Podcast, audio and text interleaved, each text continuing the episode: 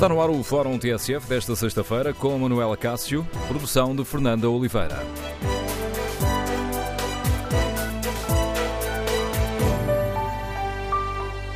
Bom dia. No Fórum TSF de hoje vamos tentar perceber se temos os mesmos motivos para estar preocupados com as nossas pensões de reforma, ou pelo menos com a idade em que nos poderemos reformar.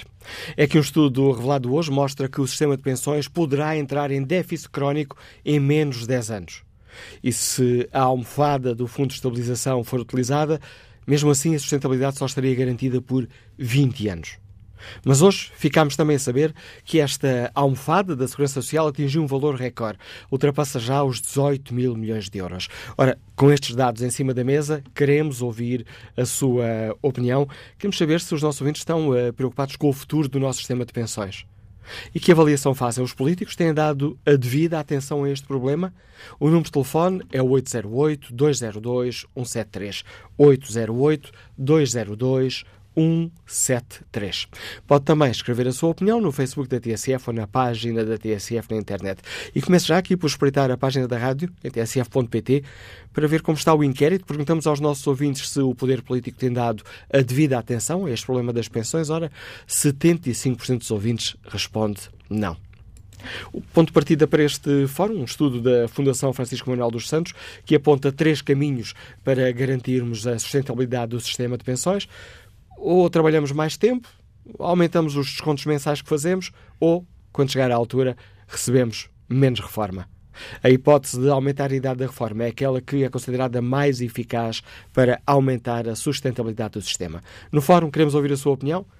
Como é que olha para todos estes alertas que nos uh, são feitos? Precisamos ou não tomar medidas urgentes para evitar um colapso do sistema de pensões? Precisamos tomar medidas urgentes? Estamos a fazer, desde já, aquilo que é necessário fazer? Tudo acaba por se basear no crescimento da economia e é aí que é preciso investir? Queremos ouvir a sua opinião, as suas reflexões. E será ou não necessário começar a pensar em novas formas de financiar a segurança social?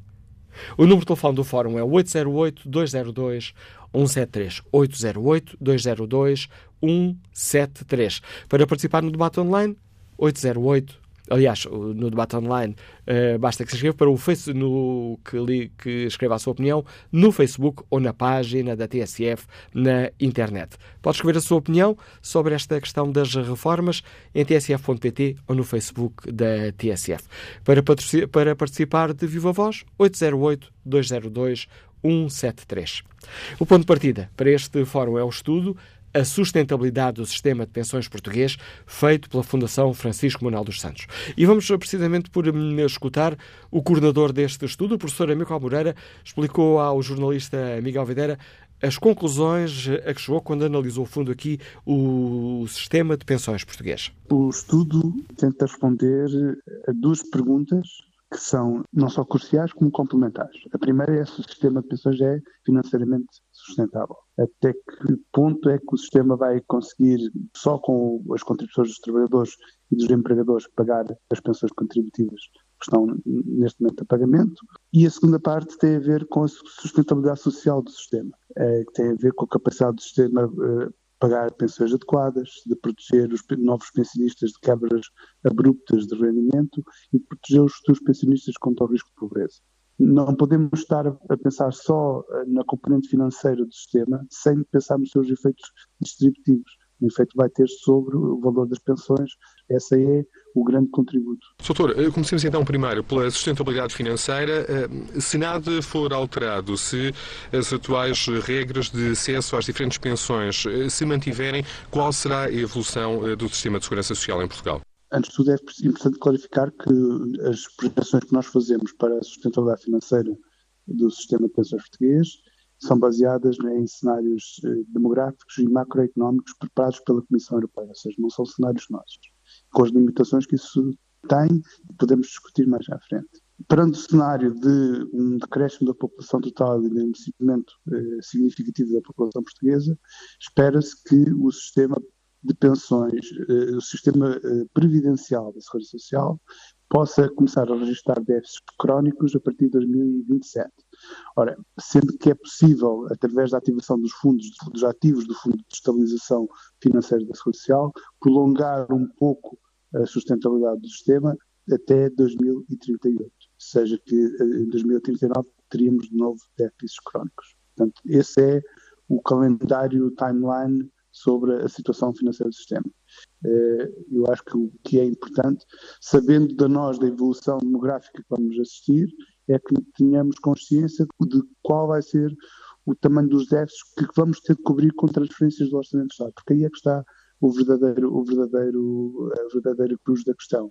A própria Comissão e o governo português, os vários governos portugueses, sempre trabalham no, no, no cenário de que vai, vamos ter de usar dinheiro de impostos para cobrir déficits no sistema de pensões. Isso já é sabido há muito tempo.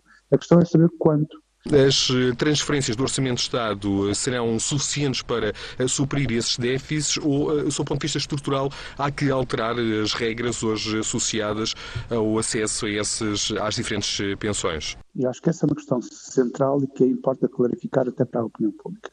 É costume ouvir-se, ainda ontem estava num programa da RTP em que se ouvia exatamente esse tipo de opinião, este, esta percepção de que não vai haver dinheiro para pagar pensões.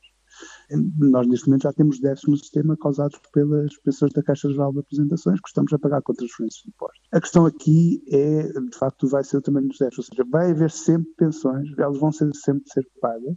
A questão é se nós queremos introduzir algum tipo de, de melhoria no sistema, no sentido ou de aumentar as receitas do sistema, que é uma, é uma via que nós também, também eh, estudamos, ou se passa por introduzir fórmulas que, que limitem o crescimento da futura despesa de pensões, ou se passa por formas por aumentar a idade de, eh, de, reforma, por exemplo.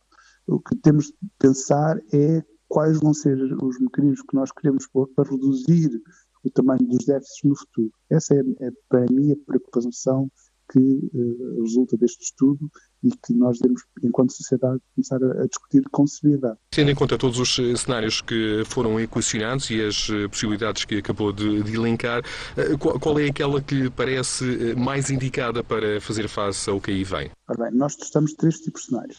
O primeiro cenário teria a ver com aumentos graduais da, da taxa contributiva para a Segurança Social e para a CGA, entre 0,5 a, 0, a 2,5 pontos percentuais. Temos um segundo cenário que teria a ver com uma medida que geraria eh, cortes no valor das pensões futuras, que seria a redução da taxa de formação de pensão eh, através de 0,1 pontos percentuais a 0,5 pontos percentuais, e depois o aumento da idade da reforma até 4 anos. Quando estamos a falar do aumento da idade da reforma, estamos a falar do aumento da idade normal de acesso às pensões como da idade de acesso às pensões antecipadas. Dos três cenários eh, que nós testamos, o que se mostra mais eficiente na componente da sustentabilidade financeira do sistema foi, de facto, aumentar a idade de reforma.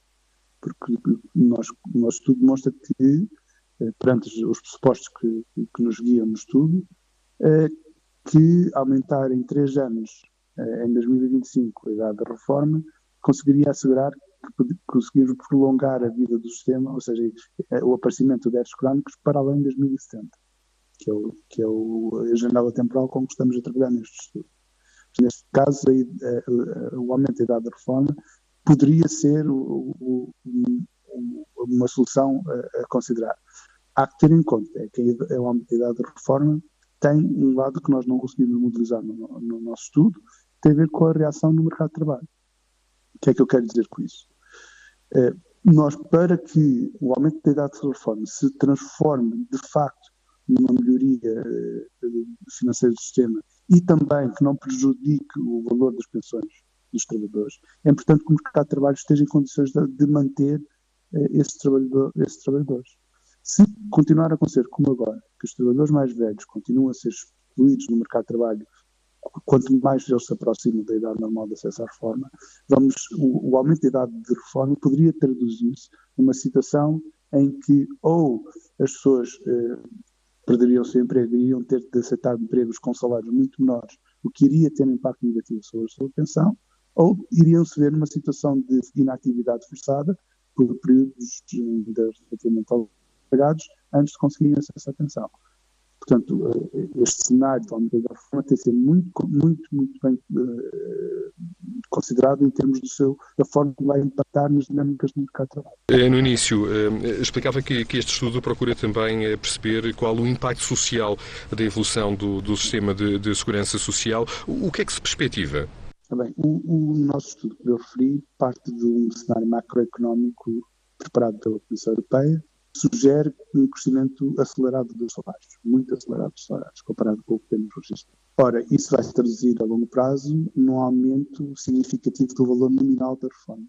O que o nosso estudo mostra é que mesmo eh, eh, apesar desse aumento do valor nominal das reformas, elas não vão ser suficientes para conseguir acompanhar o crescimento dos salários. Mas não é uma diferença muito significativa. Nota-se uma degradação da adequação das pensões, à volta de 0,4 eh, pontos percentuais do rácio, eh, do rácio benefício, que é a medida que é usada para medir a adequação das, das, das pensões. Esse é um dos primeiros impactos. Em termos das taxas de substituição, não esperamos que haja uma, uma grande alteração relativamente ao que está. Nós eh, estamos a apontar para taxas de substituição, ou seja, que o valor da pensão eh, relativamente ao último salário, temos uma produção do último salário anda à volta de dois terços do salário final, do último salário.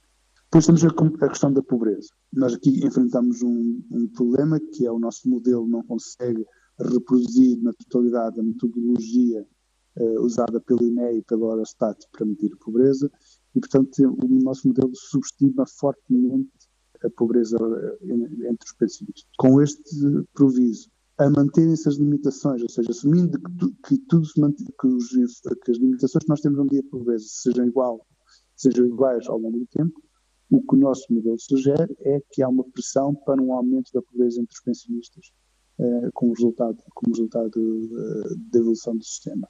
É uma, uma, um aumento de 9% para a volta de 15%, 15% ou seja, é uma, um aumento percentual de 6 pontos percentuais.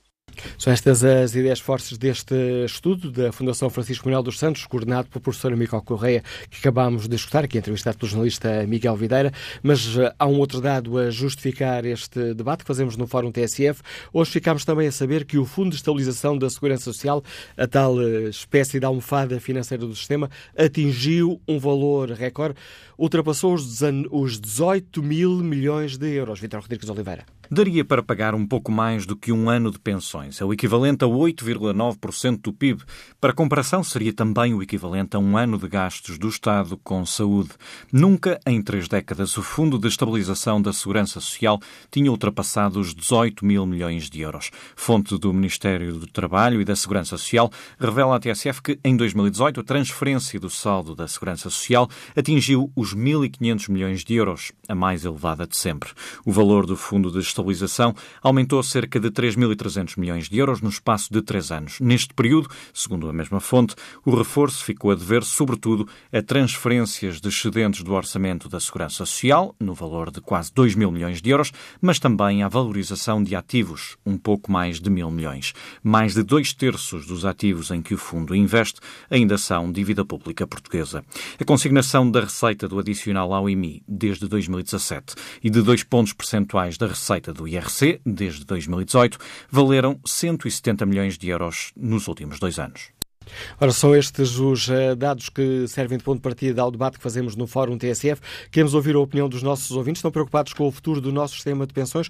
Como é que olham para estes alertas, uh, por um lado, e para este dado que um, a almofada de, de, segurança da segurança social, passa a redundância, a almofada, a almofada financeira da segurança social atingiu um valor recorde? Com estes dois dados em cima da mesa, que opinião têm? Estão preocupados com o futuro do nosso sistema de pensões? Eh, devemos tomar medidas urgentes para evitar eh, o colapso? Os políticos têm ou não dado a devida atenção a este problema? O número de telefone do Fórum é o 808-202-173, 808-202-173. Bom dia, Sr. Ministro Vieira da Silva, bem-vindo ao Fórum TSF, responsável pelo, pelo Pasto do Trabalho, Solidariedade e Segurança Social. Sr. Ministro, gostava de ouvir uma primeira reação sua às conclusões deste, deste estudo. Devemos ficar preocupados? Bom, uh, em primeiro lugar, eu tenho que dizer, agradecer o convite, tenho que dizer que não conheço o estudo muito mais do que aquilo que ouvi agora no vosso programa, porque ele não, não, não, não foi oferecido e, portanto, não o conheço na sua, na sua profundidade. Uh, se devemos estar preocupados, bom, um, nós, uh, eu já ouço essa pergunta há 20 anos, tenho responsabilidades se calhar há tempos mais, mas uh, há 20 anos nas políticas públicas da Segurança Social, e eu, ao ouvir o coordenador deste estudo, senti um aspecto, um, um, uma sensação um pouco parecida com o programa que, que a TSF já teve, que era um flashback, porque muitas das coisas que eu ouvi falar agora, ouvi falar delas já há, há muito tempo atrás, por exemplo, há mais de 10 anos, quando se fez uma reforma importante da Segurança Social. E recordo-lhe o que, é, o que, é que eram as conclusões dessa reforma que para manter sustentável o sistema, quer do ponto de vista financeiro, quer do ponto de vista social, tal como disse o coordenador desse estudo, se devia oferecer às pessoas um conjunto de destinos alternativas, como, por exemplo, trabalhar mais tempo, ou seja, aumentar a idade real de reforma, ou ter uma reforma mais baixa com a aplicação de um fator de sustentabilidade, ou então uh, contribuir para um fundo alternativo individual que pudesse manter ou mesmo elevar o valor das suas pensões. Estas foram as premissas de base exatamente iguais, ou quase eh, paralelas àquelas que foram agora colocadas neste estudo. Eu começo a ter alguma dificuldade em perceber qual é o caráter inovador que vi, que, que vi anunciado em alguns jornais. Uh, agora, se devemos estar preocupados, Portugal é um dos três países da União Europeia com, com uma, um maior envelhecimento da sua população. E isso é um problema, é um desafio, é um, chamemos o que quisermos, mas é uma mudança que se acentuou, aliás, de forma significativa nos últimos, nos últimos anos, ou melhor durante os anos da crise. E quando temos uma população envelhecida, uh, temos menos gente a entrar no mercado de trabalho principalmente daqui a uns anos, obviamente que isso é um fator que nos deve levar, deve nos levar a, a, ter preocupações face ao futuro e a estar permanentemente a acompanhar e, a, e, a, e também introduzir mudanças no sistema de pensões. Ah, acerca do equilíbrio financeiro, eu gostava de dizer que nós não precisávamos ter esperado por este estudo para saber aqueles números, porque todos os anos a lei impõe que no Orçamento de Estado haja um capítulo dedicado à sustentabilidade da segurança social e lá estão utilizados uh, utilizando as ferramentas da União Europeia, o quadro da União Europeia, uh, aliás foi isso divulgado, os anos em que se prevê a existência de potencial desequilíbrio, quantos anos é que o Fundo de Estabilização ajudará a prolongar, e os valores não são, são um bocadinho mais favoráveis do que os apresentados por estudo, mas é natural, porque a informação é mais recente, mas os valores não são muito diferentes. Uh, portanto, o que me leva a crer que começa a ter ainda mais dificuldades em encontrar aqui uh, uh, inovação. Qual é que é o caminho a seguir? É essa lugar... a questão, o passo, o passo a seguir aqui na nossa, na nossa conversa. Com este, com este cenário que temos pela frente, estamos a fazer o que é preciso fazer ou é preciso fazer mais? Fazer mais, mas estamos a fazer muito. Uh, primeira, o primeiro aspecto que eu acho que, que é extremamente importante é perceber que o sistema de pensões não vive fora do mundo. Não há nenhuma melhoria do sistema de pensões que resolva a sua sustentabilidade financeira ou social se a economia estiver a andar para trás. Porque o sistema de pensões depende da economia. E a economia também depende um pouco do sistema de pensões, é verdade. Mas a primeira relação é muito mais importante. Se não houver emprego e salários, as contribuições baixam. E se baixarem as contribuições, os déficits aparecem. Citou os valores do Fundo de Estabilização de Segurança Social, que é de facto atingiu, no final de março, e por isso estão a ser divulgados agora, o valor mais alto sempre, com 18 mil milhões de euros de reserva financeira para o sistema de segurança social, para o sistema contributivo. Porquê é que cresceu assim? Estes anos, as, apesar das, da política de pensões ter sido muito mais uh, positiva, com aumentos reais das pensões, uh, apesar disso, as contribuições que cresceram sempre, acima e permitiram que quase 2 mil milhões de euros de excedente entre as contribuições e as pensões e outras despesas da Segurança Social pudessem ter sido canalizados para reforçar a almofada de segurança do fundo. Isto quer dizer o quê? Quer dizer que a primeira prioridade tem que ser trabalhar na economia, tem que ser trabalhar no emprego, tem que ser trabalhar na geração de salários que permitam que se gerem contribuições que depois paguem as pensões. Por exemplo, nós temos já um sistema que está a aumentar todos os anos a idade da reforma, a idade legal e também a idade real, porque aumentar a idade legal não é suficiente se a idade real não acompanhar. Mas temos a proposta de aumentar a idade da reforma, obviamente que não é uma proposta nova, desde 2007 que ela começou a acontecer. Repare, a idade da reforma está hoje em 66 anos e 5 meses.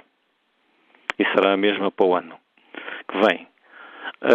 Há uns anos atrás, em 2005, 2006, ela era 65 anos no regime geral e 60 anos na administração pública.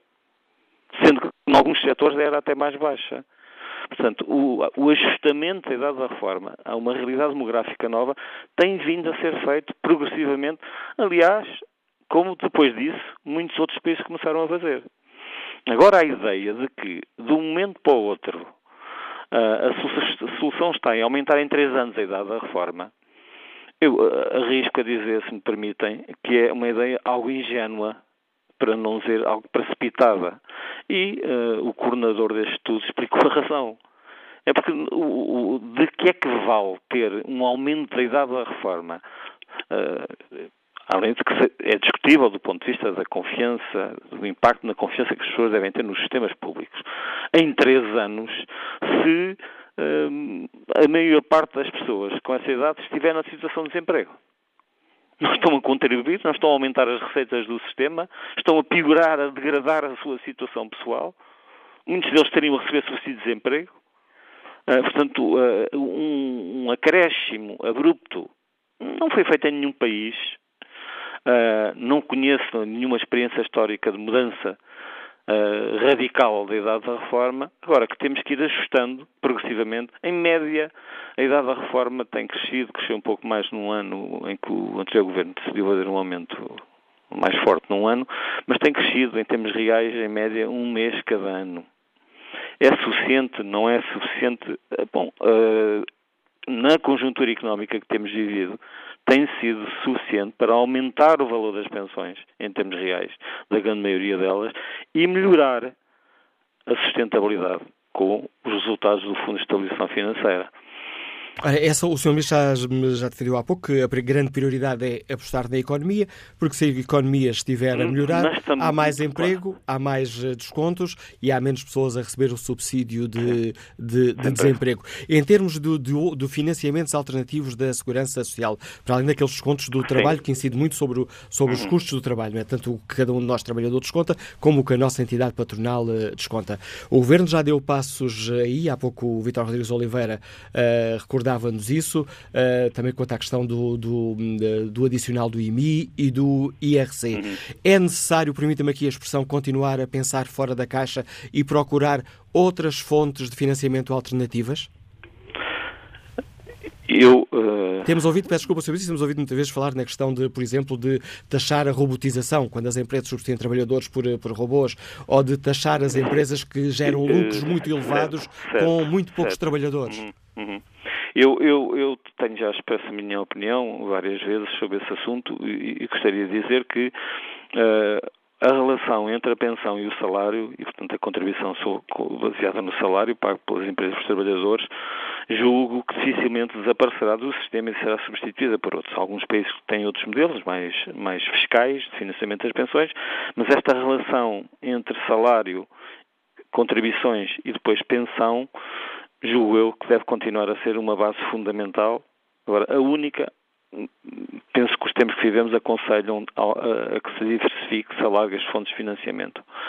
Uh, não sou muito adepto de se, se, se ir taxar a inovação, porque a inovação é que cria melhor economia, é que cria mais diversificação, é que cria mais emprego a, a prazo longo. Agora, aquilo que nós introduzimos for, e, e, e não está concluído este processo, foi, foi um, uma consignação à Segurança Social, neste caso à reserva da Segurança Social, do adicional sobre um imposto sobre o património, ou seja, sobre, sobre riqueza, se quisermos, e para ir de encontro a essa a preocupação que falou, que tem a ver com, com, com os lucros, por vezes com poucos salários, ir ao imposto sobre o rendimento das, das empresas e, e, consignar à Segurança Social até 2 pontos percentuais. Não é 2%, que seria muito menos, é 2 pontos percentuais. Imaginemos que anda em 20 e tal por cento a taxa, ou em 30%, dois pontos desses irão, em quatro anos, cada ano mais meio ponto, reforçar a segurança social. É um caminho que já dará um, a prazo um, um, terá um impacto significativo, ainda não tem, já o começa a ter, são 170 milhões de euros, mas uh, será nos próximos dois anos atingirá um patamar já, já relevante, eh, é um caminho que poderá e deverá ser conseguido e perseguido, sempre sem pôr em causa os equilíbrios que são essenciais na economia. Por exemplo, pôr como hipótese aumentar as contribuições para a segurança social é apenas uma hipótese teórica, porque elas, elas mantêm-se estáveis há cerca de três décadas, em termos de taxa.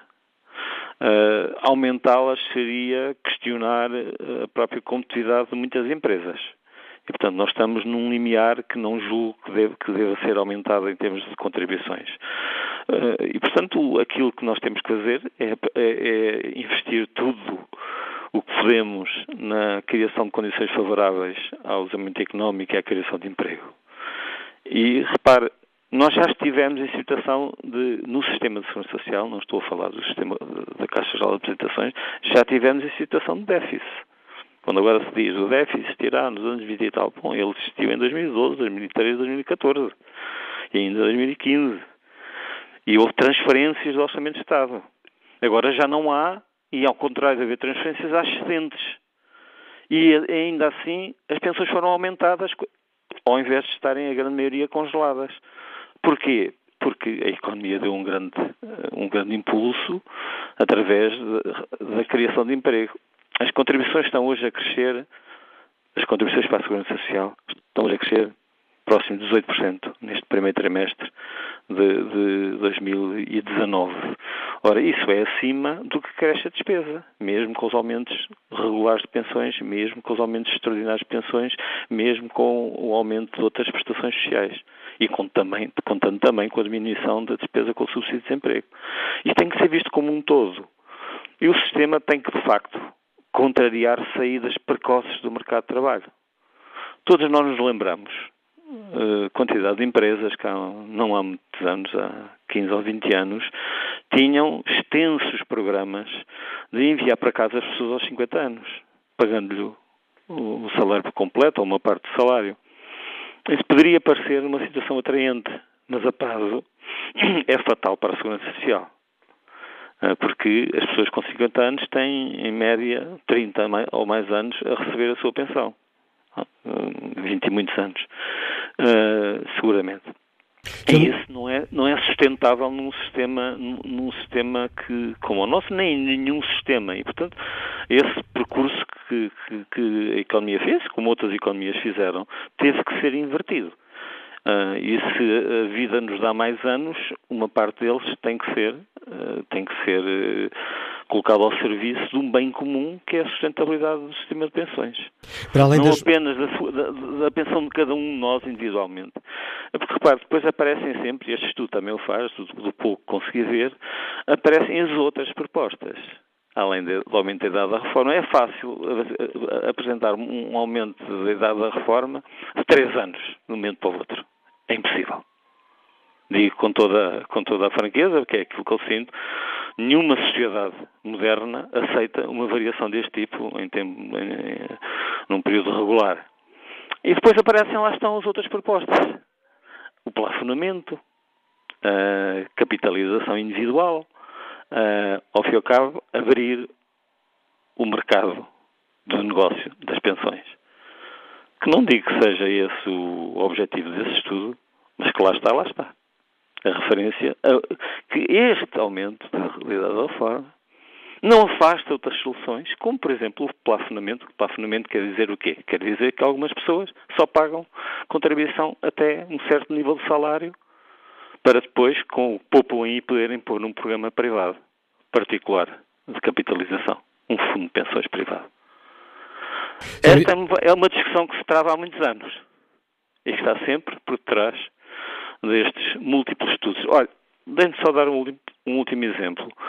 Este estudo apresenta como, isto é um, é um, um valor muito importante, que é chamada taxa de substituição, que é a relação entre o, a primeira pensão e o último salário.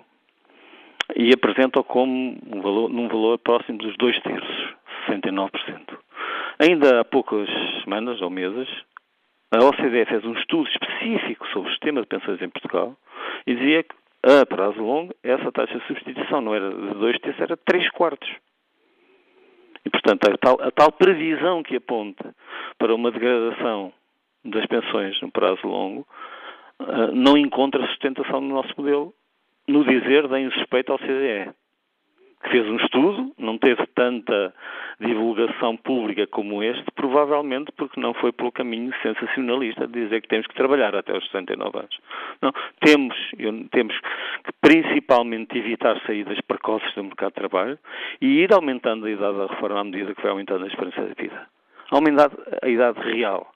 E temos que ter mais gente que está hoje fora do mercado de trabalho a trabalhar e a contribuir para o sistema de segurança social. Ah, os críticos dizem que estas medidas, este tipo de medidas, eh, são medidas apenas incrementais, não são mudanças de fundo. Pois, mas as mudanças de fundo que nós conhecemos noutros países normalmente não deram grandes resultados. E, portanto, eh, há uma recomendação do que eu li, do estudo, que, que, eu, que eu acho que é muito. duas que são muito ajustadas. Uma é, é pensar que a sustentabilidade não é apenas financeira é também social. E sobre a taxa de pobreza, eh, eh, sobre a pobreza é simples fazer a conta.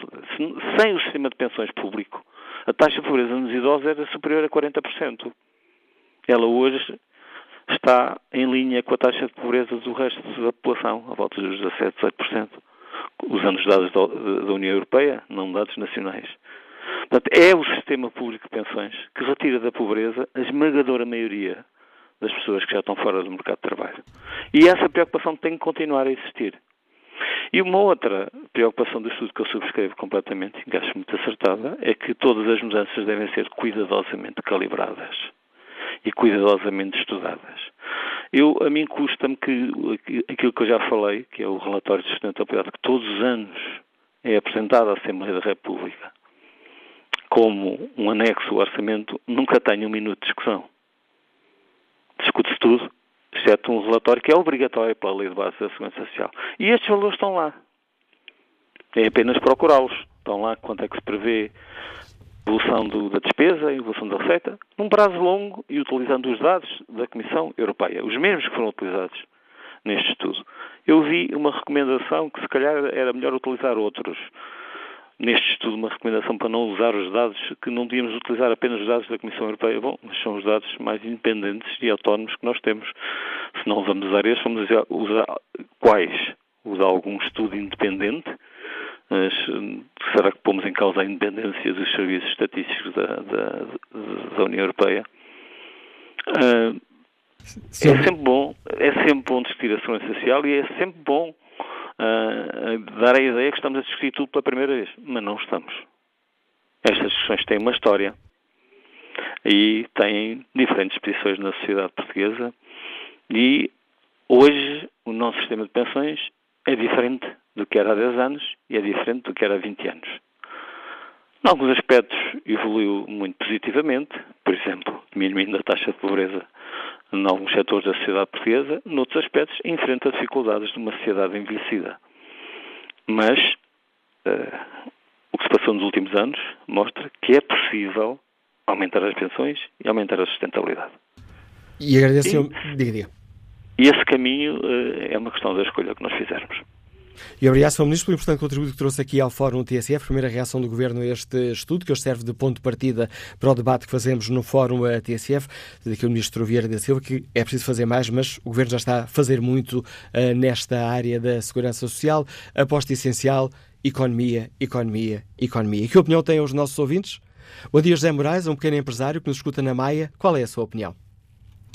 Bom dia, muito obrigado por me, ter, por me, ter, por me deixar participar. A minha opinião é a seguinte, acho que o Sr. Ministro tocou, tocou agora no, na, na, fase final, que é numa sugestão que é uh, fazer um plafond de máximo de reforma. Porque isso já existe lá fora, em vários países, E aqui não, aqui não porque não é do interesse político, porque isso irá afetar basicamente uh, os políticos, porque têm um, um, a sua reforma uh, prejudicada. E eu julgo que era bom pensarem sobre isso, porque fico chocado com as reformas loucas que existem e quando se, vai, quando se vai discutir o salário mínimo, toda a gente se assusta com 20 euros ou 25 euros ou 30 euros de aumento do salário mínimo. Mas nas reformas, não. Nas reformas há, há reformas principescas num país em que o salário mínimo são 600 e tal euros, não chega a 650 que nem deixam. Era só a minha opinião. Obrigado. Obrigado, José Braz. E que opinião tem eh, José Dias Rigor, empregado da área da hotelaria? Liga-nos da Póvoa de Varzim. Bom dia. Bom dia. Olha, eh, eu sou muito rápido, eu tenho 66 anos, e estou farto de ouvir esses temas constantemente, todos os anos, eu até posso dizer, pós, que, eh, após o 25 de Abril, o sistema é sempre o mesmo. Eu vou demorar muito pouco tempo e vou dizendo aqui que parem de atirar poeira para os olhos, que os portugueses já estão cheios de ouvir isto. É um sistema que, que é contra os pobres. Os ricos não precisam desse sistema para nada. E, e tem outra coisa. Eles quiserem mudar a sustentabilidade e pôr um país, pôr a segurança social rica, é, é ter dinheiro para, para, a saúde, para as escolas, para a educação, para essas coisas todas. Tem um sistema que eles não querem. É, eles, eles, para os políticos, começam muito cedo a ir na, reforma, toda a gente vê, e já não vale a pena mais perder tempo a falar nisto. Mas há um modelo que é um modelo na Suíça que eles só pagam reformas até um X, quer dizer, é, tem um teto e quer ganhe mais, quer ganhe desconto mais, faça o que quiser, não pagam mais que aquilo. A proposta que nos deixa José Dias Rigor, nos liga do Paulo de Varzim. Bom dia, Oscar Veríssimo, é empresário, está no Seixal, bem-vindo a este fórum. Olá, bom dia, bom dia. Bom dia, Manela Cássio, está-me a ouvir? Estamos a ouvi-lo. Ah, bom dia. Bom dia, Manela Cássio, bom dia ao Fórum, TSF, a todo o Fórum. Olha, eu sou, como disse, sou empresário, um pequeno empresário e como hum, tenho pouco tempo porque estou a trabalhar para, para pagar a minha reforma e, e, a dos outros, eu vou, vou, tentar ser o mais rápido que E o Fórum também está quase quase a acabar, a primeira parte. ok, então é assim. É, nós temos que ir à raiz do problema e perceber porque é que, porque é que se fala na insustentabilidade da, da, da, da segurança social. E temos que recuar muitos anos. E, começar, e temos aqui dois fatores. Primeiro, porque é que determinados governos, sejam de direita ou sejam de esquerda, ou seja, ou, ou do centro, são todos iguais, que terminaram com os fundos de pensões dos bancos, dos CTTs, da Caixa, esses todos, toda a gente sabe que são conhecidos, e dava-lhes jeito na altura terem esse fundo para cobrir déficits e, e para fazerem as negociatas de, deles, e, e, e, transferiram tudo para, para, para o encargo do Estado. Agora dizem que não há dinheiro. E, e, e, todos, e há anos continuamos com a mesma conversa de aumentar a idade da reforma e taxar é sempre os mesmos. Taxar as empresas, e taxar o património, e taxar, e, e taxar, e, e, taxar tudo. É, é, é, o, é, país das taxas e das taxinhas. Você não acha que 23,75 que nós empresários pagamos para a Segurança Social, que não é já, já é um valor já superior, agora vem-me aí com, com, com conversinhas de, de dourar a pílula para mais taxas e ligar a economia, é tudo treta. Esse é o primeiro ponto. Foi o que fizeram à Segurança Social. Transferir para o Estado. O segundo é, é o seguinte. Porque é que não se limita, não se limita o valor, o valor máximo a pagar, a pagar a pensão? E é esta, com esta proposta e esta pergunta que nos deixa o empresário Oscar Veríssimo, que eu peço desculpa por interromper, que chegamos ao fim da primeira parte do fórum. Retomaremos o debate já depois das notícias das 11. Vamos retomar o Fórum TSF. A edição é de Manuela Cássio com produção de Fernando Oliveira.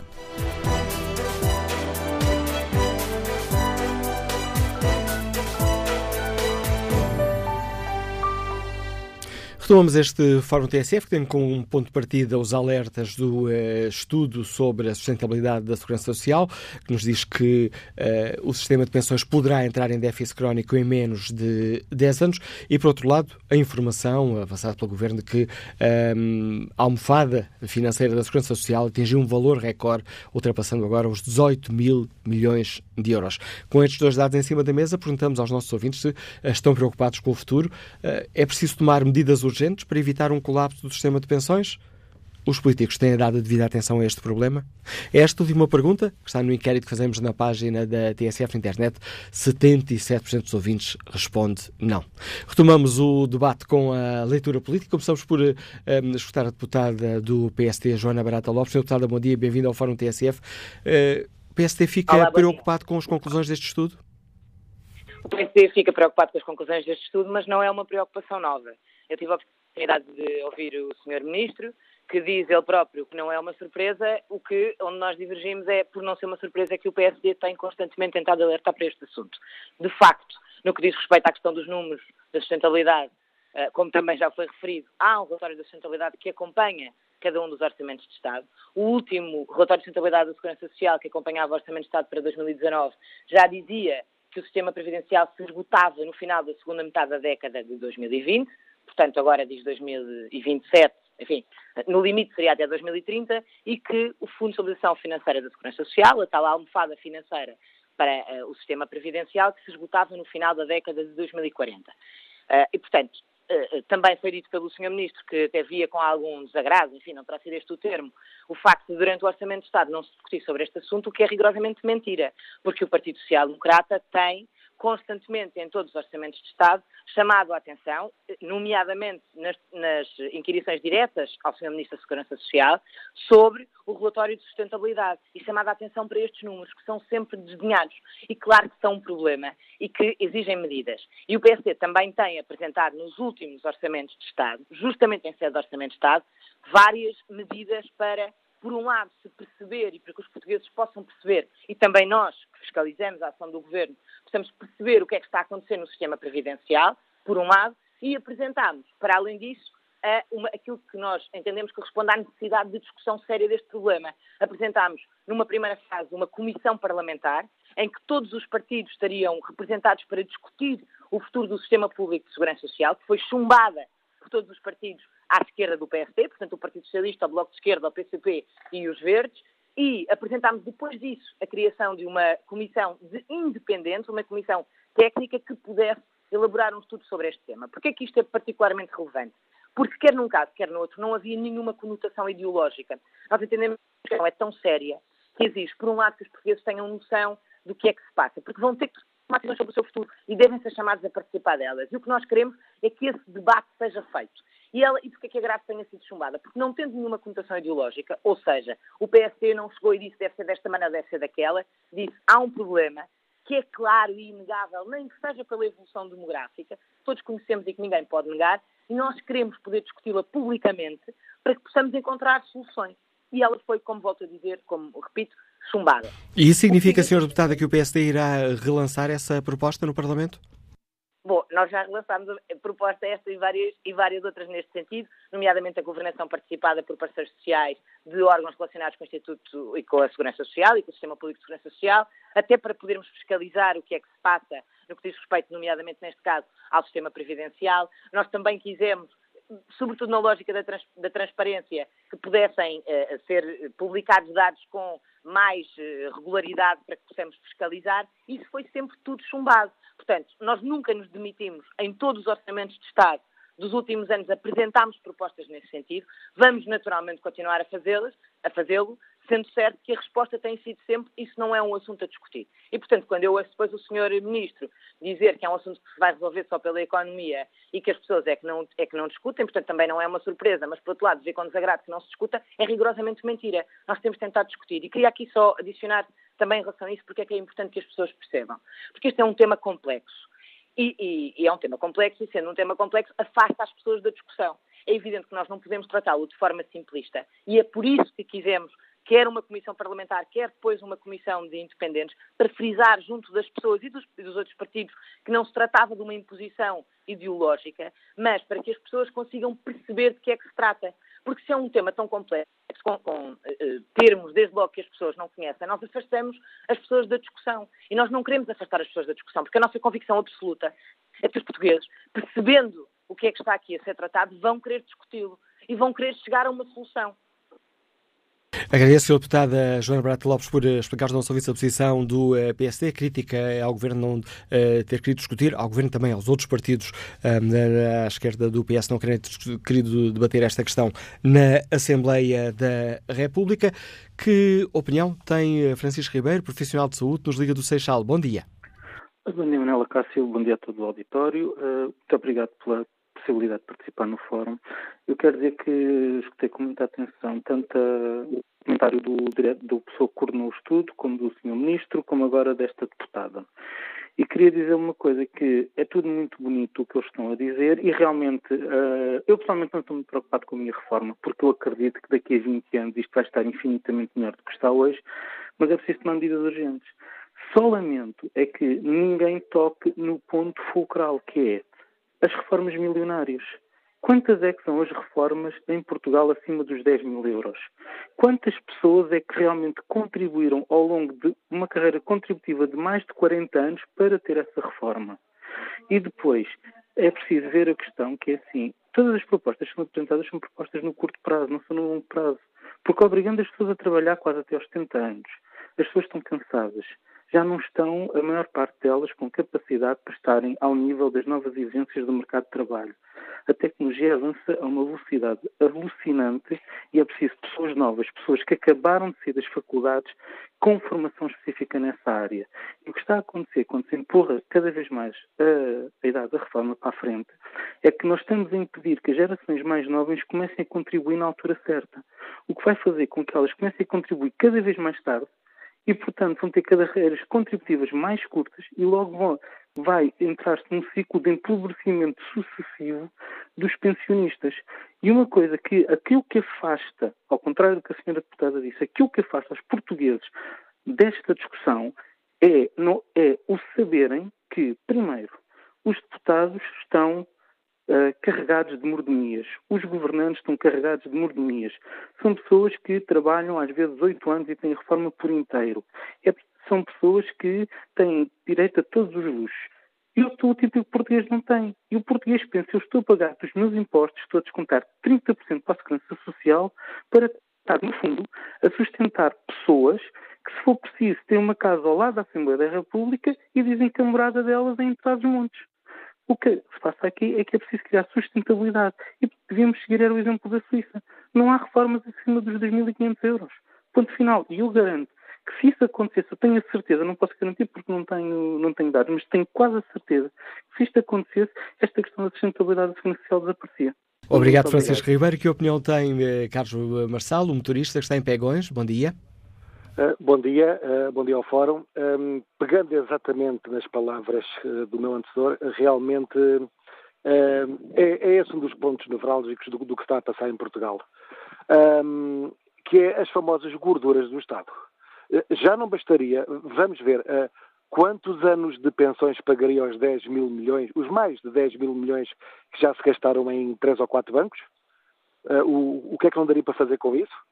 E, e, e depois é o, é que nós verificamos. Uh, um país tão pequeno como o nosso, e eu que ando por todo o país, uh, vejo bem isso, um, a máquina trituradora do Estado é imensa e não faz sentido.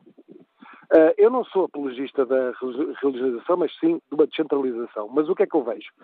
Um país tão pequeno ter 300 e tal câmaras, mas para quê?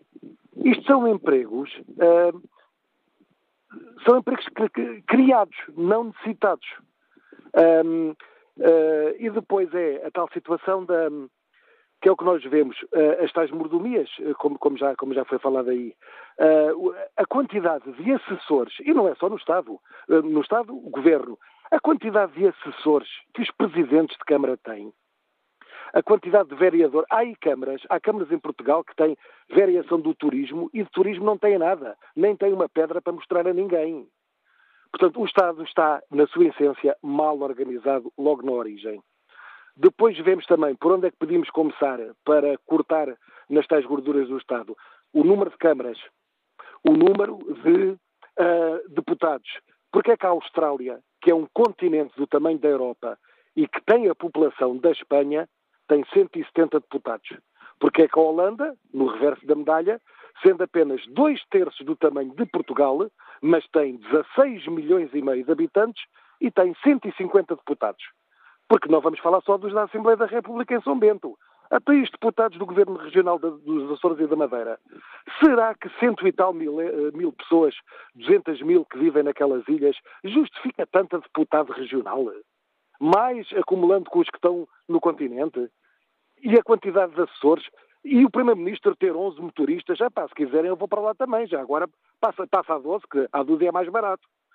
Uh, realmente é assim, não vamos lá enquanto não se, enquanto houver o lobby, enquanto houver o lobby da banca, que tudo, tudo absorve e, e vamos embora que nós pagamos a fatura, e depois é as tais mordomias de, da governação e o tal Estado gordo, gordíssimo que nós temos, que sorve tudo o que nós produzimos. Obrigado, Carlos Marcelo, pela participação no fórum. Vamos agora ao encontro de Fernando Martins, é técnico de som, liga-nos uh, da lixa. Bom dia. Bom dia. Bom dia, Fórum, bom dia a todos os portugueses. Uh, o que eu tinha a falar, uh, acho que há muita gente já debateu sobre esta situação, uh, que a reforma é uma preocupação futura, mas para os pequenos, não para os grandes. Isto, infelizmente, ouvimos todos os nossos governantes a dizerem que estão preocupados, preocupados, mas isto, na realidade, eles não estão preocupados. Se estiverem preocupados, eles sabiam como é que havia de, de fazer, de alternar esta situação. Eu sou defensor, já, já muita gente disse, sou defensor de existir um teto máximo de reformas, como existe em todos os países, eh, mas isto não pode funcionar porque essas pessoas não, não estão de acordo, porque estão a mexer diretamente com essas, essas pessoas. Eh, eu acho que toda a, toda a gente, todas as pessoas, todos os portugueses deviam ter uma reforma digna, eh, não de fortunas, mas uma reforma saudável, como deveria existir uma reforma mínima sou defensor eh, devia existir uma reforma mínima para as pessoas que, infelizmente, têm uma reforma de miséria. A reforma mínima devia ser igual, pelo menos igual, ao nosso ordenado mínimo. Se nós precisamos de ordenado mínimo para viver, eh, essas pessoas também têm uma reforma de miséria, também deveriam ter uma, uma reforma mínima para poder viver. É do nosso conhecimento que muita gente tem uma reforma miserável, eh, não tem uma reforma maior porque, infelizmente, não tiveram possibilidades de fazer descontos para ter uma reforma digna, eh, isto é revoltante, mas eu acho que isto, cá em Portugal, não é no nosso tempo que isto vai funcionar, eh, porque continuamos a ver pessoas ligadas ao governo, entre aspas, não vamos estar sempre a bater no governo, mas toda a gente sabemos quem é que são essas pessoas, que toda, na sua vida ganhou uma fortuna, tem uma fortuna incalculável, um ganho, outro roubado, outro desviado. A palavra roubar, cá em Portugal, não se pode aplicar porque isso é vergonhoso, mas desviado. E depois nós, eh, portugueses, pessoas, temos, têm a dignidade de ter uma reforma milionária eh, todos os meses. Eh, pronto, isto é revoltante, mas eu acho que isto não vai chegar a lado nenhum. Isto, todos os governantes estão preocupados, preocupados, mas isto é, é, é tudo farinha do mesmo saco, como da minha terra. Eh, eu acho que não tem muito mais a dizer sobre isso. Fica a sua opinião e o seu, e o seu lamento, Fernando Martins, testemunho deste nosso ouvinte nos uh, Liga da Lixa. No debate online, António Madaleno escreve: e que tal um teto máximo para as reformas e incentivos palpáveis à natalidade?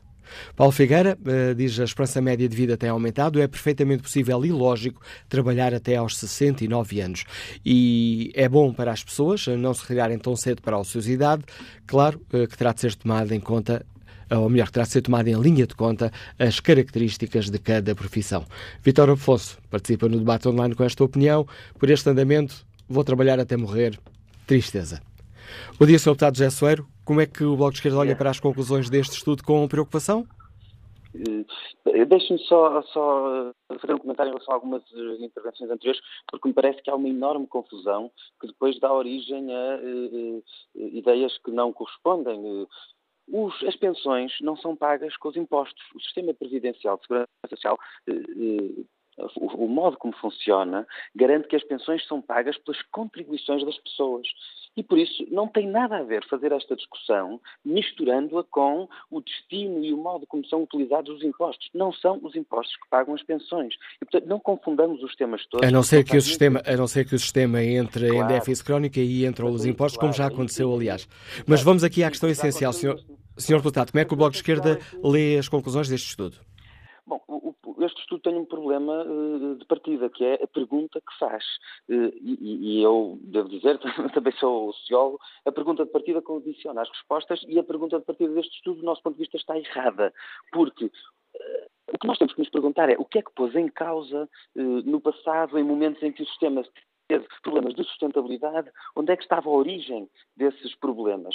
Ela estava numa alteração demográfica ou nas políticas económicas? E a nossa experiência diz-nos claramente que desequilíbrios que o sistema teve resultaram não do aumento da esperança média de vida, mas do desemprego, porque o desemprego significa que há menos pessoas a contribuir e que o sistema é sobrecarregado com despesa social, tem que ver com salários baixos, porque o facto das pessoas terem salários muito baixos significa que vão fazer contribuições também baixas e que depois vão ter pensões miseráveis que vão ter que ser compensadas com um, um, um esforço que tem que vir de outra fonte que não as suas próprias contribuições.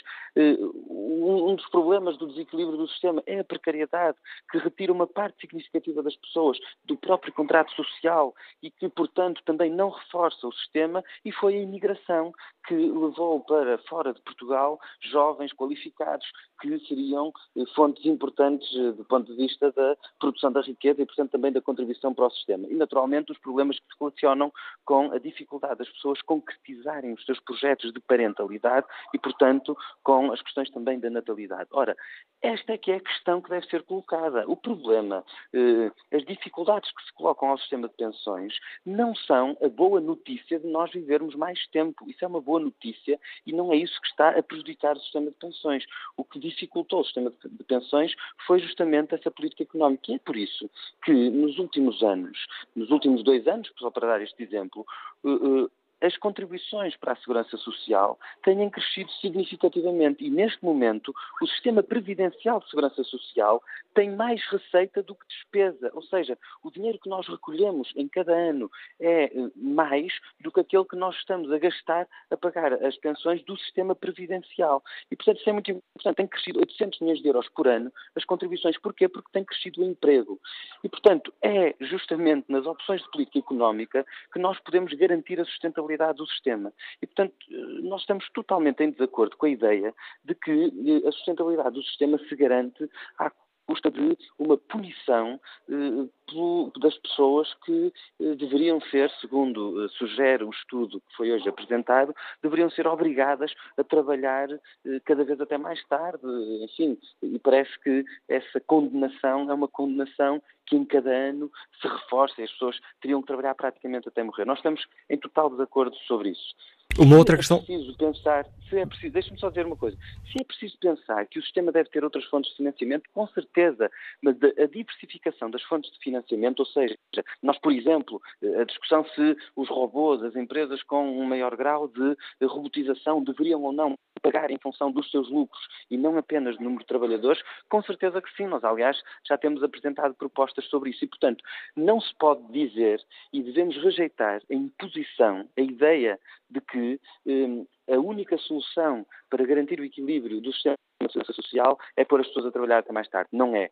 É ter uma economia capaz de funcionar, ter emprego e sim, se quisermos discutir a diversificação das fontes de segurança social, por exemplo, se as só as grandes empresas, excluindo todas as pequenas e médias empresas, se só as grandes empresas que têm um valor acrescentado líquido eh, maior por terem um alto nível de robotização, se essas grandes empresas pagassem, por exemplo, 0,75 sobre o valor acrescentado líquido que produzem, nós teríamos, por exemplo, uma fonte adicional de receita para a Segurança Social de 300 milhões de euros.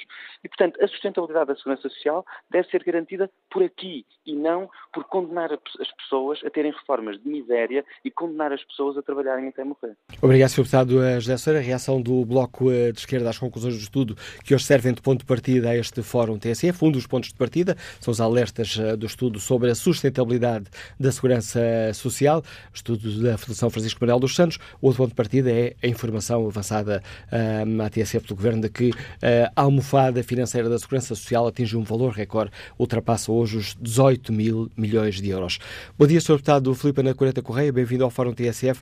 O CDSPP, como olha para, estes, para as alertas deste estudo? Com preocupação?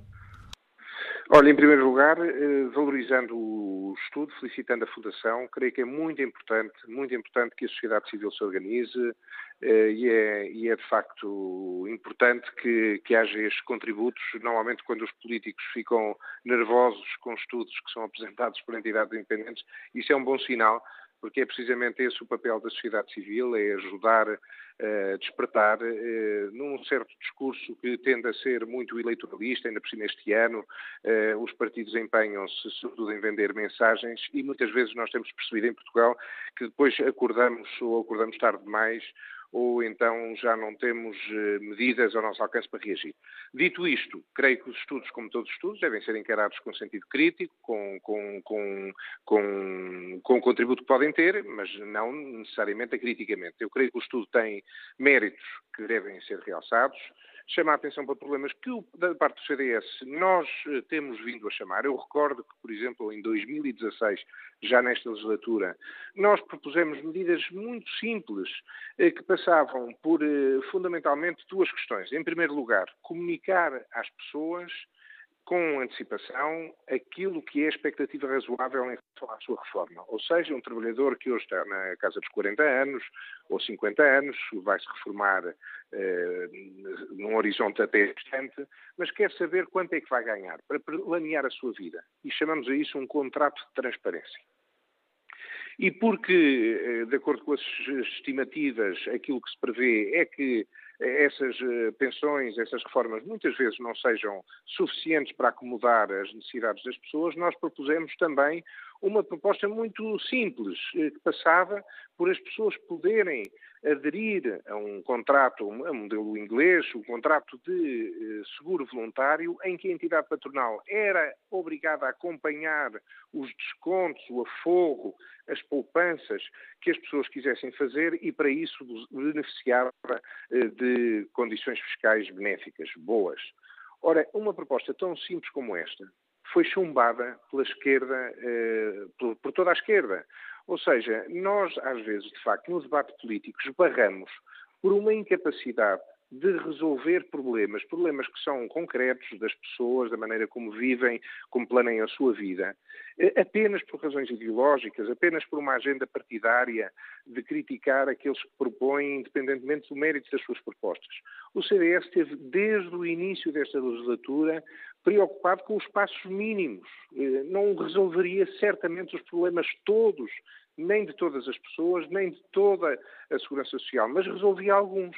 Ora, nem aqueles que são mais fáceis de resolver, nós vimos que havia abertura da parte deste governo e da parte desta maioria, composta pelos partidos de esquerda, para resolver. E, de facto, assim torna-se muito mais difícil de encararmos o futuro, a não ser que seja através, de facto, de, de, de iniciativas como esta, da sociedade civil, que chamam a atenção, e estamos em ano eleitoral, e, portanto, é muito importante que as pessoas saibam exigir aos partidos a capacidade de responsabilidade e de compromisso para dar respostas concretas a estes problemas, eh, e isso faz-se também na urna. É essa também a nossa expectativa, porque repare, muitas vezes o discurso não vai além deste ano em que nós estamos, ou do ano seguinte, e nós analisamos os dados e, o, e, a evolução, por exemplo, da capitalização do Fundo de Estabilização da Segurança Social. Mas o problema é que nós sabemos hoje, com os dados das pessoas que estão a nascer em Portugal hoje, e nasceram no ano anterior e nasceram há dois anos. Nós sabemos não só a curva e as necessidades que hoje a segurança tem, a segurança social tem, mas sabemos também prever com razoabilidade eh, expectativa, de acordo com, com, com, dados, enfim, também estatísticos, prever como é que daqui a 40 anos, quantas pessoas vão estar em idade ativa, quantas pessoas vão estar a receber aquilo que aqueles que estão em idade ativa para pagar as suas pensões. E de acordo com estas estimativas, aquilo que nós sabemos é que a previsão de, de, da população, do crescimento da população, estou. Estamos a ouvi-lo. a ouvir. Eh, sim, e peço desculpa. E, e, portanto, nós sabemos que há cada vez menos pessoas a trabalhar para aquelas pessoas que recebem os fundos da Segurança Social. E este é o que é o problema principal que nós temos. E, portanto, de facto, como diz o estudo, ou nós, com menos pessoas a trabalhar, conseguimos trabalhar de uma forma tão mais eficiente que isso produza mais riqueza e ao produzir mais riqueza nós conseguimos pagar as necessidades de todos os outros que são cada vez mais que não estão a trabalhar. Ou então nós temos que encontrar respostas concretas, não são ideológicas, não, são, não partem da vontade de queremos ou não querer. É como é que nós conseguimos que esse menos, menor número de pessoas consegue pagar a situação daqueles que não pagam.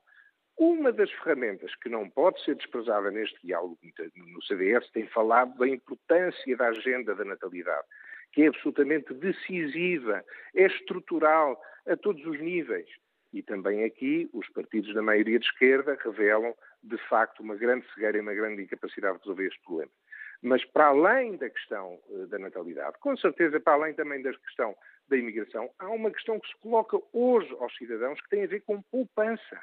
Nós sermos capazes de poupar e planear o nosso futuro.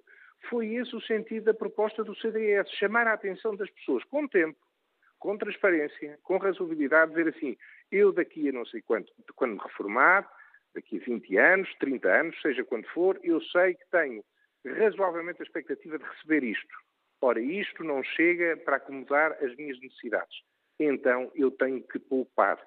Disse-á, as pessoas mais pobres já vivem com tanta dificuldade que não conseguem poupar. E em muitos casos é verdade mas é preciso que haja incentivos à poupança, porque os níveis de poupança em Portugal são extremamente baixos.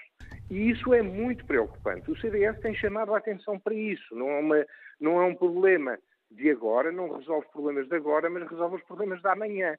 E o papel dos políticos é resolver também os problemas de amanhã. Obrigado temos feito. Obrigado, Sr. Deputado Filipe Ana Correta Correia, por explicar aos nossos ouvintes a avaliação que o CDS-PP faz uh, do estudo que hoje serve para um partido ao debate que fazemos no Fórum TSF.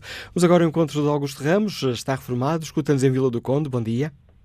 Muito bom dia, Sr. Lacácio Fórum. Eu vou, vou tentar, tentar ser rápido. Vou falar em três pontos. Primeiro ponto, trabalhei desde os 11 anos pequenino no mar, no duro, fui trabalhar, fui, reformei-me agora há pouco tempo, estou à espera da reforma, aliás, veio a reforma quase ao fim do ano, uh, estou há cinco vezes sem receber dinheiro para comer, estou há cinco vezes em casa sem receber um, um cêntimo com uma vergonha.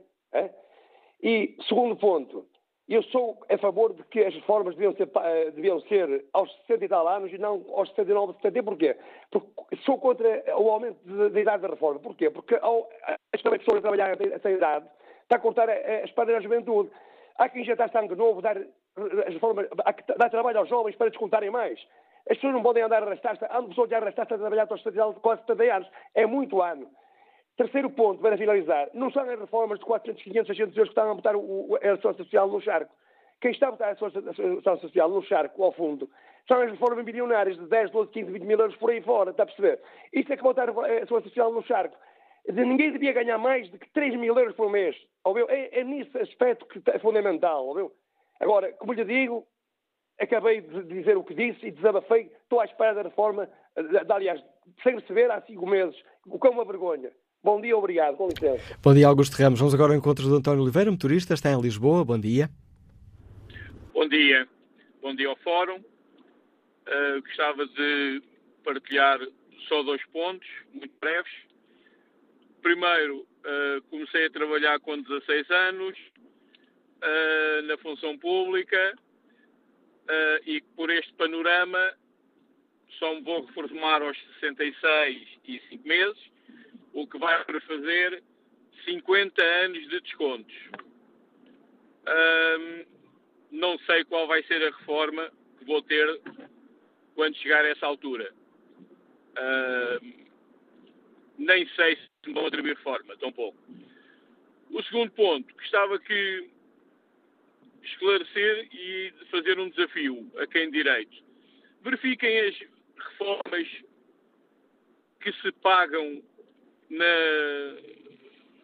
no Ministério dos Negócios Estrangeiros,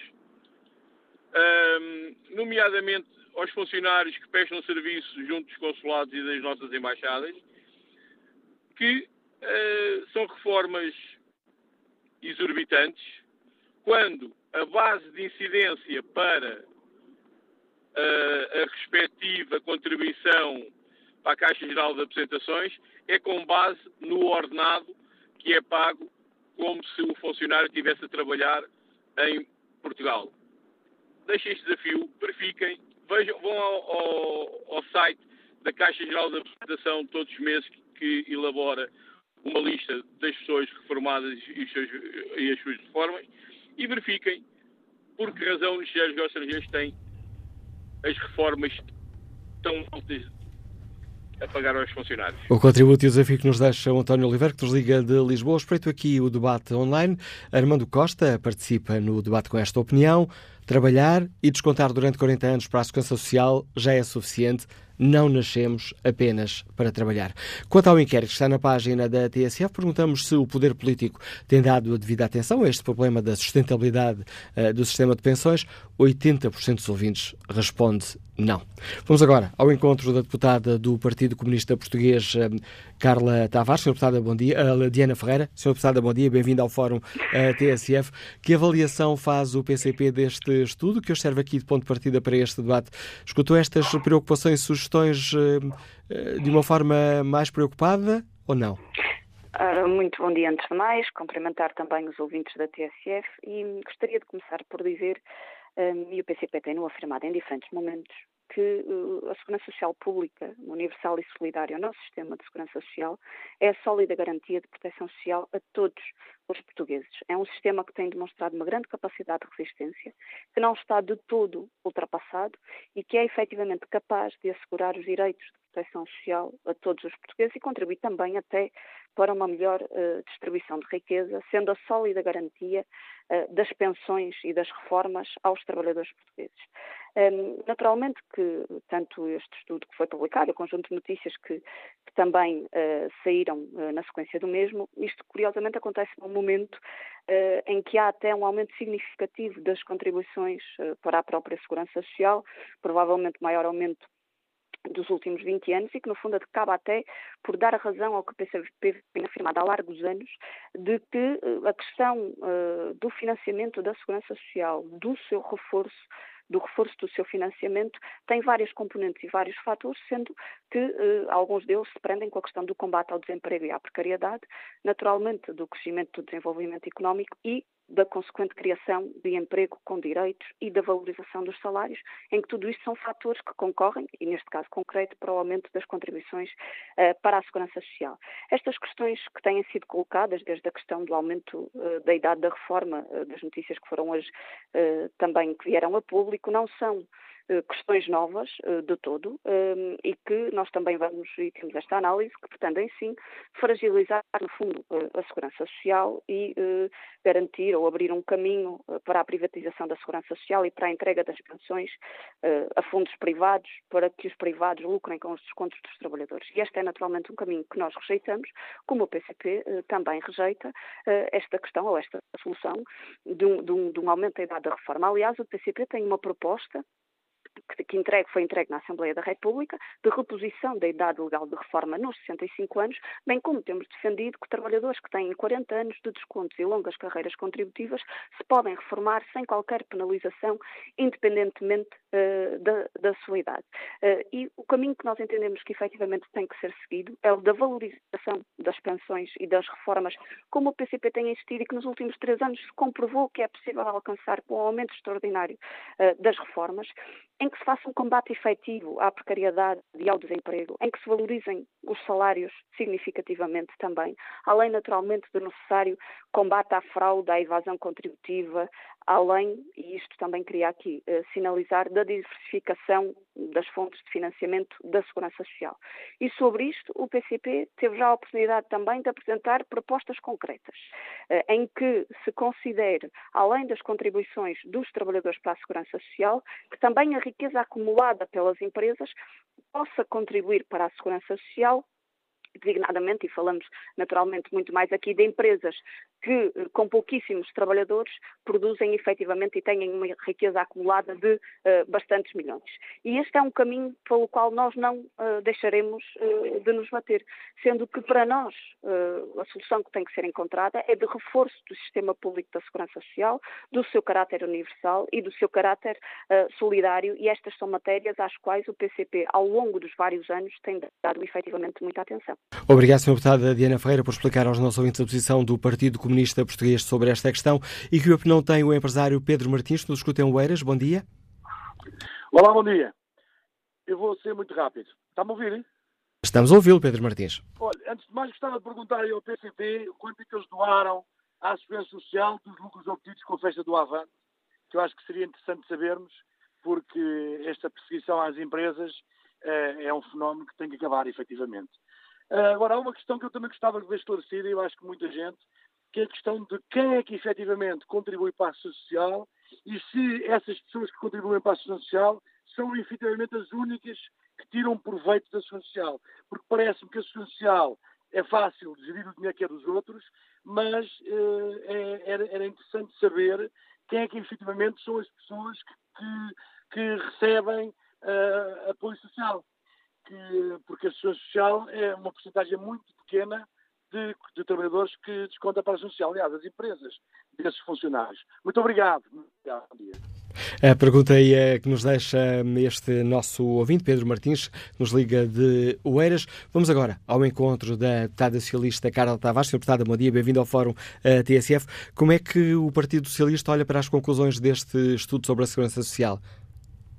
Ora, muito bom dia uh, aos nossos ouvintes e assim também. Obviamente que o Partido Socialista saúda este estudo e outros que se façam sobre estes temas que são da maior importância para, para os portugueses, uh, porque é sempre importante nós refletirmos sobre o caminho que devemos seguir, uh, sobretudo quando estão em causa questões tão, tão importantes como as nossas pensões.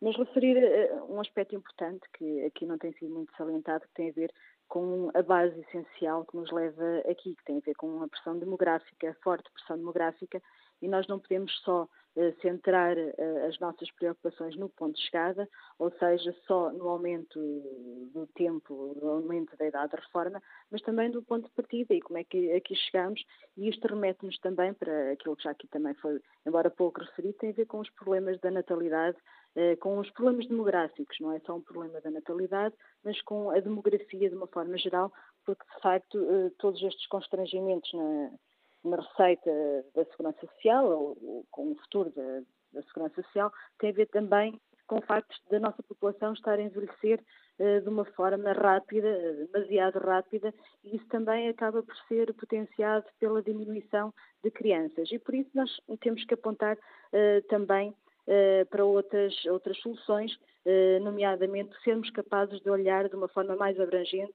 e olhar para aquilo que é realmente essencial e que acaba por depois ter outro tipo de consequências, como é o facto de termos melhor uh, emprego, mais emprego e com isso termos também mais contribuições, e esta tem sido uma realidade que ao longo dos últimos quatro anos se tem verificado, é que o facto de termos mais e melhor emprego, com melhores salários, faz com que haja melhores contribuições e também faz com que haja, pela primeira vez, um excedente uh, histórico quase na, no saldo da Segurança Social.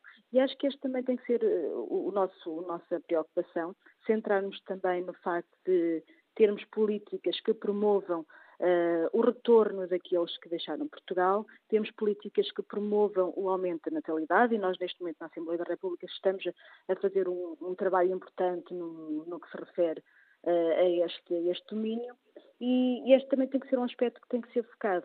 Uh, e este tem que ser um aspecto que nos deve mobilizar a todos, porque não basta nós dizermos ah, temos que ter mais crianças, temos que ter mais gente a contribuir, temos realmente que, enquanto país, uh, mobilizar-nos para que haja essas condições, para que se reúnam uh, e se promovam condições para que as pessoas possam ter uma vida melhor. E tendo uma vida melhor, tendo mais trabalho, tendo melhor emprego, tendo melhores salários, realmente poderão, poderemos no futuro também ter mais crianças, ter mais contribuintes e também o facto termos melhores salários, eh, acabará por conduzir a, a, um, maior, a um aumento de, das contribuições.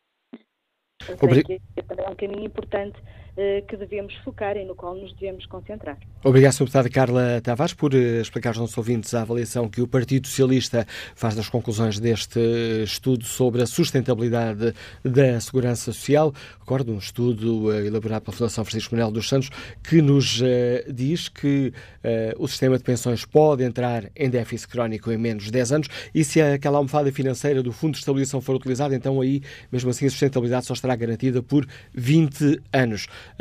Defende o estudo que a única forma de uh, adiar o problema ou de prolongar a sustentabilidade da segurança social passará por ou trabalhamos mais tempo ou aumentamos os descontos que fazemos mensalmente para a reforma ou então quando chegarmos à idade da reforma, recebemos menos. Conclusões aí que foram já uh, criticadas logo na abertura do Fórum TSF pelo Ministro Vieira da Silva. Já na reta final deste fórum, vamos ao encontro Luís Sequeira, uh, está reformado, trabalhava na Segurança Social, liga-nos de Matosinhos. Bom dia. Bom dia, Sr. Manuel Acácio, bom dia ao Fórum. Eu acho que nesta discussão existe uh, muitas confusões. De facto, o, não sei se o estudo da Fundação Manuel de Santos é sobre o sistema da segurança social do ponto de vista global ou é sobre o sistema previdencial, ou seja, o regime dos trabalhadores por conta de outrem. Se é sobre o regime dos trabalhadores por conta de outrem, eh, única e exclusivamente, toda a gente sabe, ou pelo menos espero que, que saibam que eh, as receitas são eh, pelas entidades patronais 23,75 e depois pelos trabalhadores 11%. Ou seja, de facto, a economia está profundamente ligada à sustentabilidade da segurança social. A economia e os salários baixos ou altos. Percebe? Se houver muito desemprego, automaticamente existem prestações sociais de desemprego e deixam de entrar contribuições. Por isso, a relação economia-sustentabilidade do regime previdencial, que é o regime dos trabalhadores contra outra, é extraordinariamente importante. Por isso, questão. Eu não vou alongar, a Fundação Mandel dos Santos, ao contrário do que disse o senhor deputado CDS, não é tão independente como diz ela está profundamente ligada a alguns partidos, nomeadamente ao PSD e ao Centrão, nomeadamente o seu presidente, é o, o senhor, o senhor eh, Dr. Jaime Gama. Uh, posto isto, também tem uma matriz ideológica. E tanto tem uma matriz ideológica que o senhor Filipe uh, Anacoreta disse uma coisa que é muito engraçada. Por um lado, os trabalhadores ganham mal. Toda a gente sabe, os salários são baixos ele opôs-se ao aumento do salário mínimo, que até aumentando o salário mínimo, aumenta as contribuições para a Segurança Social. Por outro lado, queixa-se e dá a alternativa, que é o seguro voluntário. Os trabalhadores vão entrar no seguro, que é o início. O que ele quer é abrir a porta à privatização. Ele não está a ser correto, não está a ser. Ele também, quando diz que existe ideologia, existe de facto existe ideologia na discussão da da segurança social. E obrigado, Luís Sequeira. Deixe-me só, já, peço desculpa por cortar palavras, estou já aqui mesmo, mesmo no fim do programa, deixa eu explicar que este estudo fala tanto das pensões da Segurança Social como da Caixa Geral de Aposentações. Quase, quase a terminar o fórum, vamos ao encontro de Paulo Sérgio, que nos liga de Évora e a quem eu peço uma grande capacidade de síntese. Bom dia.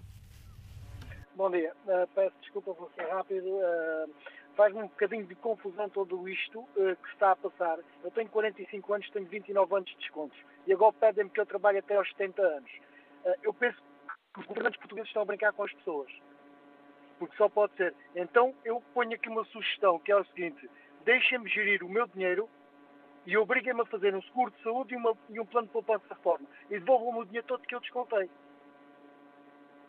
A opinião e a proposta e o desafio que deixa aos políticos, o nosso ouvinte, funcionário comercial, Paulo Sérgio, que nos liga de Évora. Espreito aqui o debate online, mesmo mesmo a terminar este fórum, Jorge Pinto escreve o governo socialista tem vindo a trabalhar no aumento dos postos de trabalho precisamente para combater esse problema. aumentar os que contribuem para o fundo de pensões. Paulo Viegas escreve pena que o estudo não diga que se impõe a necessidade urgente de aumentar significativamente o valor base dos vencimentos para evitar este absurdo. Quanto ao inquérito que fazemos aos nossos ouvintes na página da TSF na internet, o poder político tem dado a devida atenção a este problema? 80% dos ouvintes Considera que não.